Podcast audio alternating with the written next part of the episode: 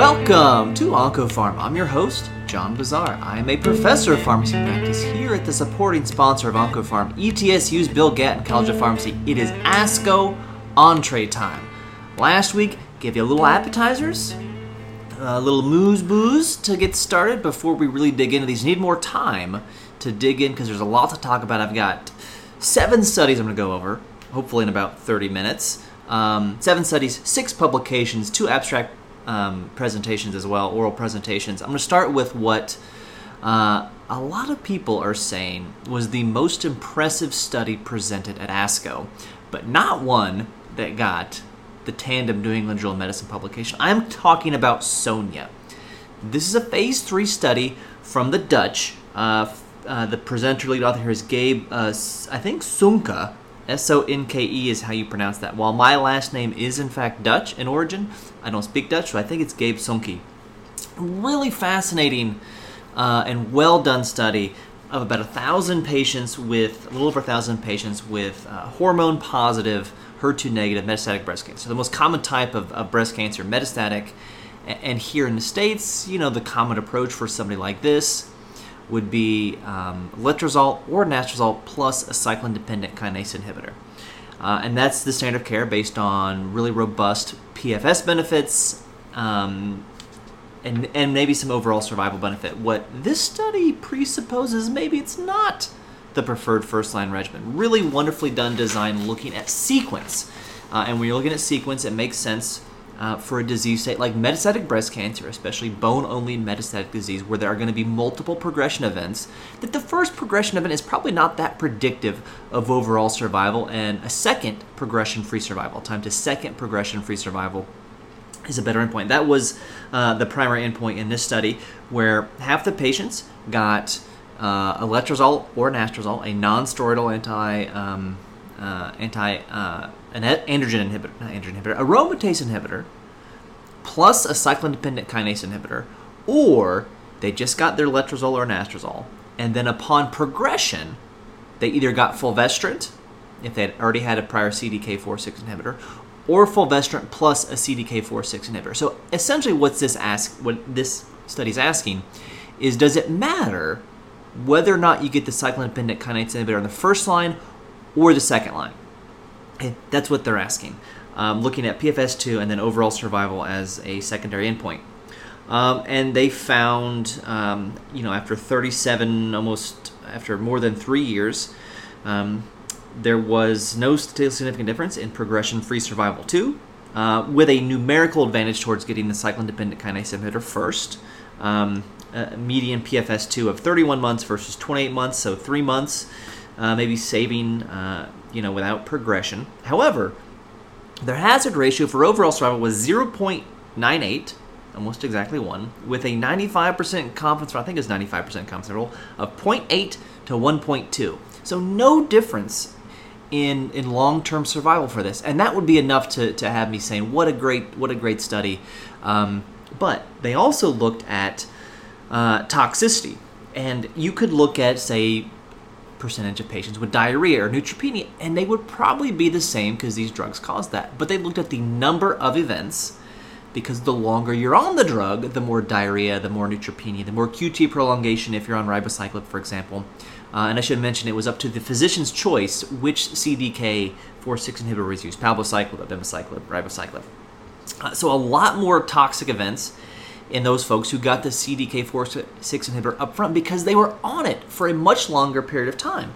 So even though there was no difference in overall survival and there was no statistically significant difference in PFS2, the folks who got the cyclin-dependent kinase 4/6 inhibitor up front were on it for a lot longer time, which means more toxicity and more cost despite not conferring any overall survival advantage. So it was more costly, more toxic, and it didn't lead to an overall survival difference. And the patients who did not get the upfront CDK4/6 inhibitor, at least in this Dutch study that was funded by the Netherlands Organization for Health Research and Development and Dutch Health Insurers, they say it saved the Dutch about $200,000 per person by deferring your palbociclib or your ribociclib, etc., for second-line setting. which I would love to see that adopted here in our country. To me, it makes sense. The data looks strong. Probably should comment. We should wait for the full publication to read it, but really the type of research that should be done in oncology patients.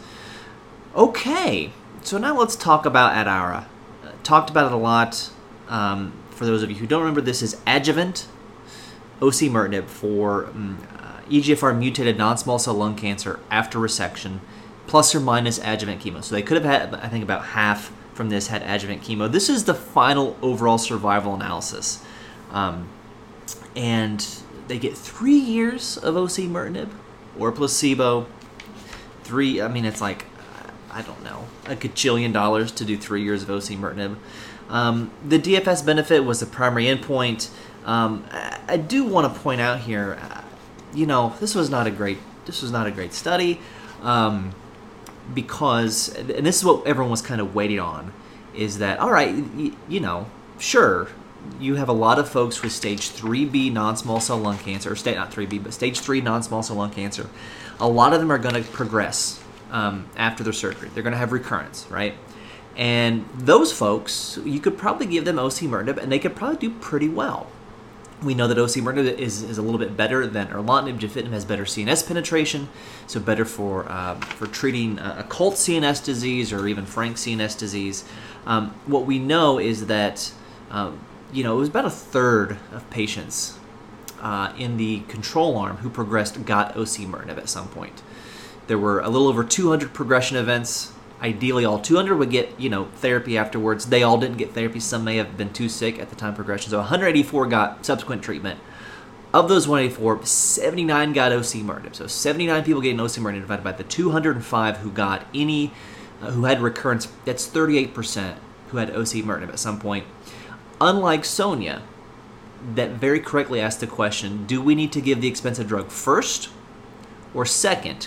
We know the answer from SONIA is that it didn't make a difference in metastatic breast cancer. Here, we don't know. We don't know if osimertinib in the adjuvant setting is better than everyone getting osimertinib upon disease progression. And Vinay Prasad from plenary sessions talks in greater detail than I could about the imaging deficiencies in the study and maybe not catching occult CNS disease at baseline and catching these folks if they do progress right away. So we don't know. But it's going to be an overall survival benefit. It's published in the New England Journal of Medicine, and all the guidelines are going to put it as a Category 1 recommendation because of this overall survival benefit. When patients Google this, it's going to see it prolongs survival. But we don't know if it prolongs overall survival compared to what we would do, which is give them osimertinib at the sign of disease recurrence initially. So it's a sad thing. That's ADAURA. Need to know about it. Everyone's going to get osimertinib, even though I'm not, This is the other thing I'll say about ADAURA. I'm rambling. I'm sorry. And this should be the reason that we don't do disease-free survival as our primary endpoint here, because disease-free survival, if that's your surrogate, it should predict for overall survival. And so our hazard ratios should be somewhat correlated. So the hazard ratio in the stage... I think this is the stage 2 to 3A population. The hazard ratio for disease-free survival was 0.2. Well, you would hope your overall survival benefit is about 0.2 as well. No, the hazard ratio for overall survival is like 0.5. Okay, so it's really not close to the disease-free survival hazard ratio. And you can look at the classic laser pointer trick to see if there's a difference. You can fit a dump truck in between the disease-free survival curves. In ADAURA, but you can fit a laser pointer in between the 5-year overall survival curve. It's there. There is a sizable improvement in 5-year overall survival if you look at the stage 2A and 3A patients from 73% with placebo to 85%. That's a delta of 12%. That's very impressive. But we don't know what would happen if all those folks on placebo, all of them would have got osimertinib, which we knew was better for years now. So it just doesn't make sense to me as well. I've said this before in talking about the study. Adjuvant therapy for 3 years, I'm not sure that we're curing people. We probably are keeping people alive longer, but I don't think we're curing these folks. We're just, pre-treating metastatic disease here. So 3 years of osimertinib, a lot of cost, a lot of toxicity.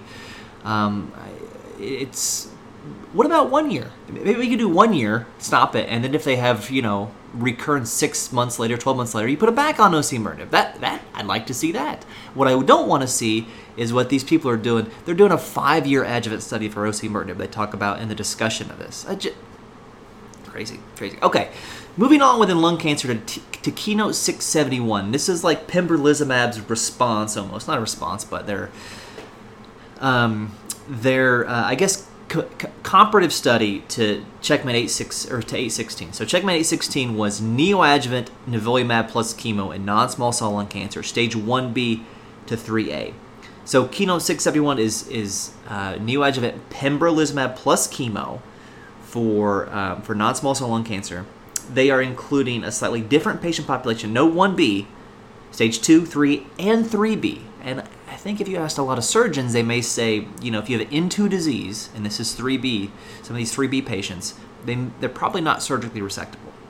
So these folks are getting, in this study, in the Pembro study, Keynote 671, they're getting neoadjuvant Pembro plus chemo, followed by adjuvant Pembro for 13 cycles, which did not happen in Checkmate 816, where it's just neoadjuvant nivolumab. Now, in the neoadjuvant nivolumab plus chemo study, they had like a 24% pathologic complete response rate, meaning you cut out the tumor, you do the surgery, and in 24% of those tumors analyses, there was no viable disease left compared to like 2% of those who just got chemo. We see 18.1% pathologic complete response rate in this study. Of course, we're seeing longer 2-year event-free survival compared to not getting Pembro, which we know is active. Not a whole lot necessarily to take away from this study. I do want to point, because we already have this from Checkmate 816, as I said before, neoadjuvant versus adjuvant chemo, we're seeing more and more of that because of these immunotherapy studies trying to move these drugs early in the front line. The big differences here are slightly different patient populations, so don't try to make those cross-trial comparisons as I just did. They're really meaningless here. What I will point out here for trainees, and there are differences in the percentage of those who are PD-L1 negative or high PD-L1. This Pembro study had a higher percentage of patients that had high PD-L1, like above 50%, and a lower percentage of patients who were PD-L1 less than 1%. So a more heavily enriched PD-L1 positive population here in this study compared to the nivolumab study, although they are enrolling 3B patients here who are very likely to be metastatic. What I will point out here is that the overall survival curves for both these studies overlap for quite a period of time. In Checkmate 816, the overall survival curves overlap perfectly for 6 months. They didn't get any adjuvant nivolumab in Checkmate 816, and then they start to separate. Here, they're almost perfectly overlapped for like 12 to 15 months. Remember, they got 13 weeks of adjuvant Pembro after their neoadjuvant Pembro and chemo in this study, and then you see the separation. So certainly there's disease activity here, seeing more and more of this in practice, and more evidence to support that besides just the Checkmate 816, the nivolumab study. Okay, that leads us to another big study. This made the papers, it made the news, and this is an NCI-funded study. This is PROSPECT, and this is looking at maybe we should change how we treat rectal cancer. So we think of colorectal cancer as, well, the way we say it, as one disease. It's not in how it's treated. Historically, whereas colon cancer is treated with surgery, then adjuvant chemo in the locally advanced setting, stage 2, stage 3, for example, the historical approach for rectal cancer has been neoadjuvant chemo and radiation, then surgery, and then maybe some chemo afterwards, and adding that radiation up front helps prevent local recurrence, as well as improving colostomy-free survival, the need for a colostomy bag and things like that. So this is asking, all right, let's just do chemo, let's do FOLFOX, and see if that is as good or better than the traditional approach, which is neoadjuvant chemo radiation with 5-FU, leucovorin, and radiation up front. And they did that. They did the study. So they have almost 1,200 people in this study. It is a non-inferiority study, and they are looking at a non-inferiority margin of 1.29, which I had never seen before, and was kind of quite odd. They're looking at disease-free survival here as their primary endpoint. No, yeah, disease-free survival. They do a nice job explaining in the methods where they got this 1.29 from. It correlates to a disease-free survival at 5 years. That's, I think, less than 5%. But they actually had at a conference, and they had like surgeons and radiation oncologists, and they had patient advocates there, and they said, what do we think would be meaningful as the upper limit of normal for our non-inferior margin. So it seems to be very rationally designed, and I think that is good. I should mention that these patients with rectal cancer are patients who would have been candidates for sphincter sparing surgery, meaning the type of surgery that retains the sphincter and would not need a colostomy long term. The take-home point here is that those folks with this type of rectal cancer, preoperative FOLFOX was not inferior to chemo radiation. And this is the New England Journal of Medicine publication.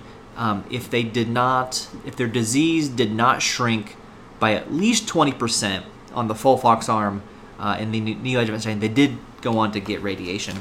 And most of them were suggested to get adjuvant chemotherapy afterwards, most of it being FOLFOX or CAPOX. And that's great. What is really, I think, groundbreaking about this study is we get a publication in JCO at the same time looking at patient-reported outcomes here. And they do patient-reported outcomes kind of reported in two ways. One is during the neoadjuvant setting, like when you're getting the difference in treatment, and then a year later, 12 months later, when everything's done. And so in the neoadjuvant setting, the people getting FOLFOX reported less diarrhea than those getting 5-FU radiation, okay? Now, here are all the things that were better in the neoadjuvant setting if you got 5-FU and radiation. So you're getting radiation, 5-FU, no oxaliplatin. And these patients getting a historical approach reported in comparison to neoadjuvant FOLFOX.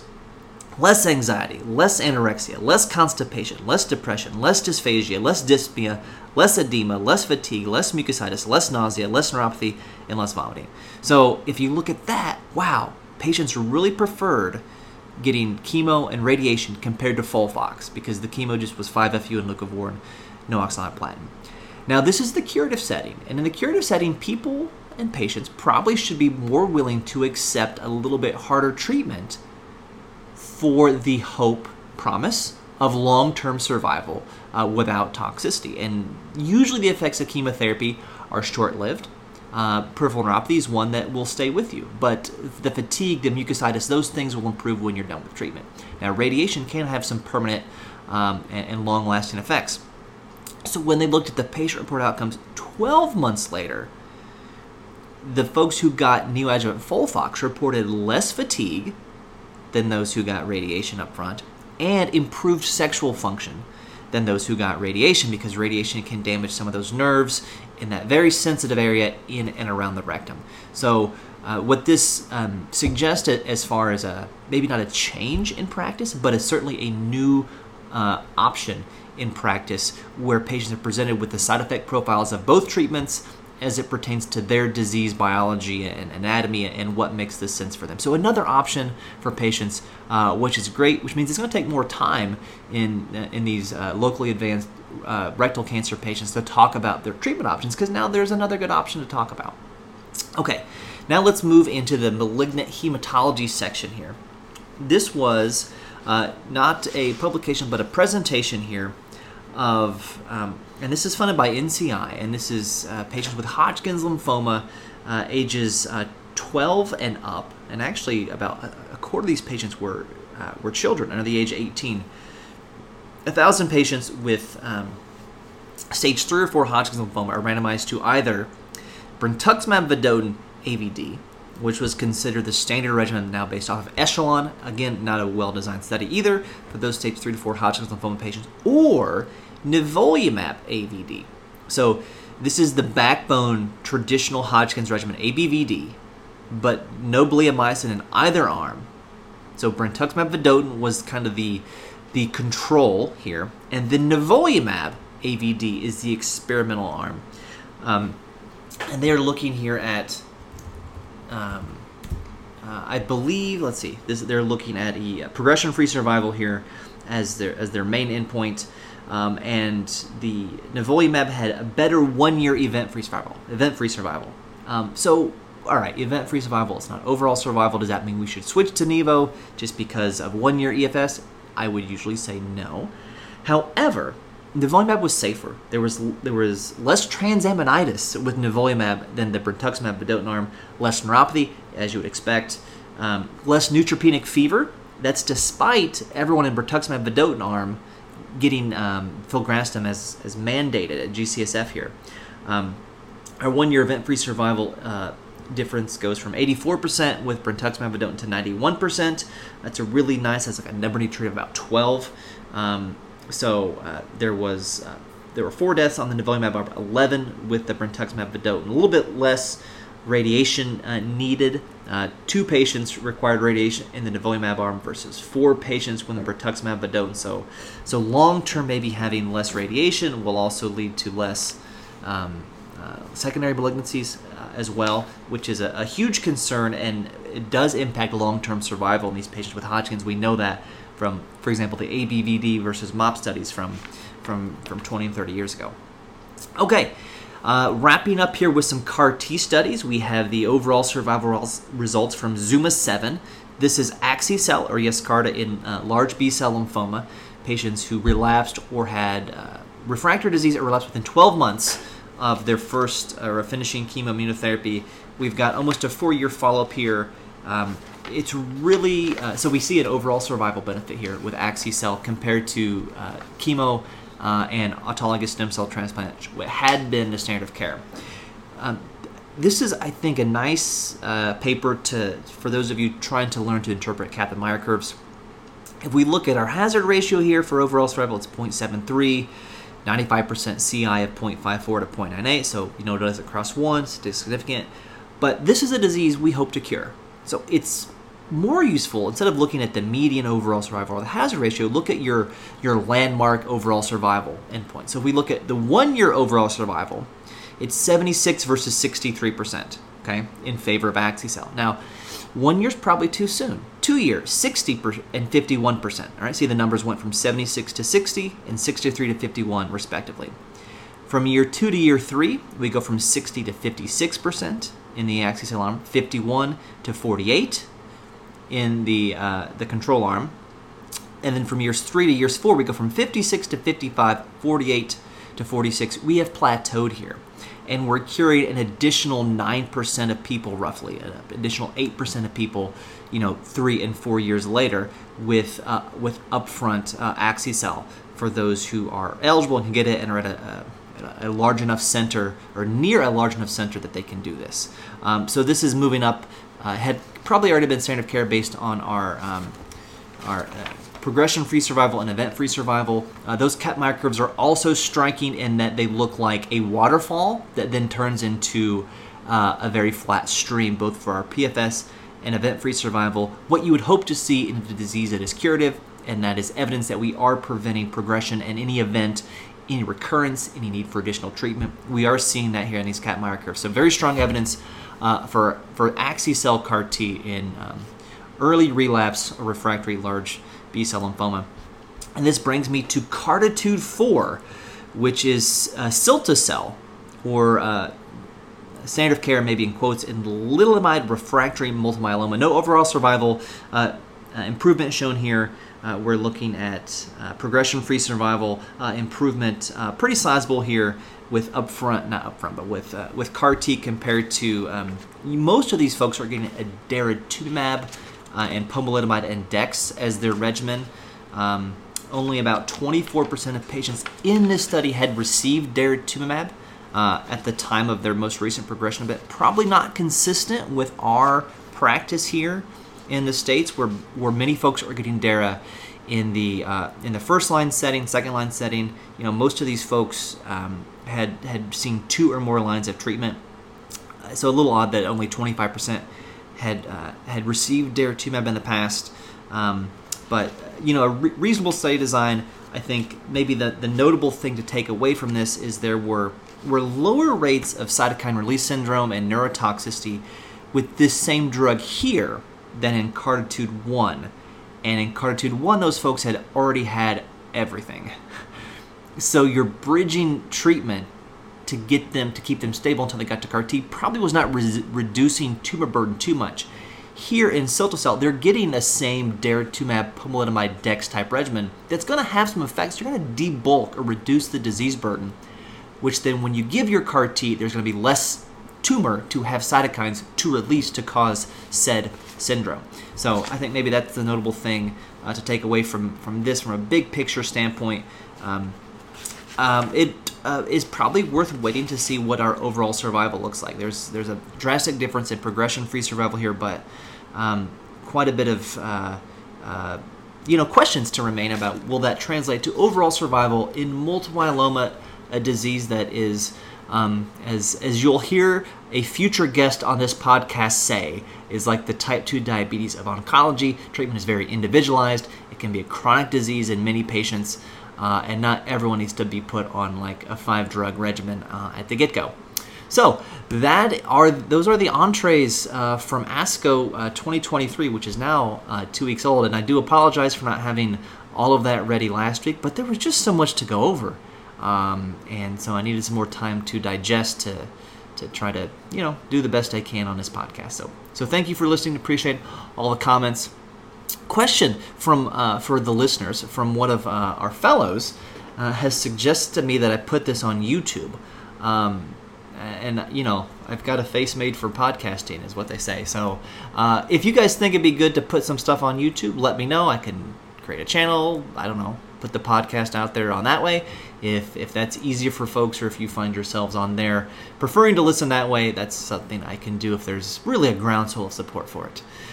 But thank you for listening. You can follow me on Twitter at PharmDNib. You can follow the podcast on both Twitter and Instagram at OncoPharmPod. And until I talk to you again, remember, doses matter.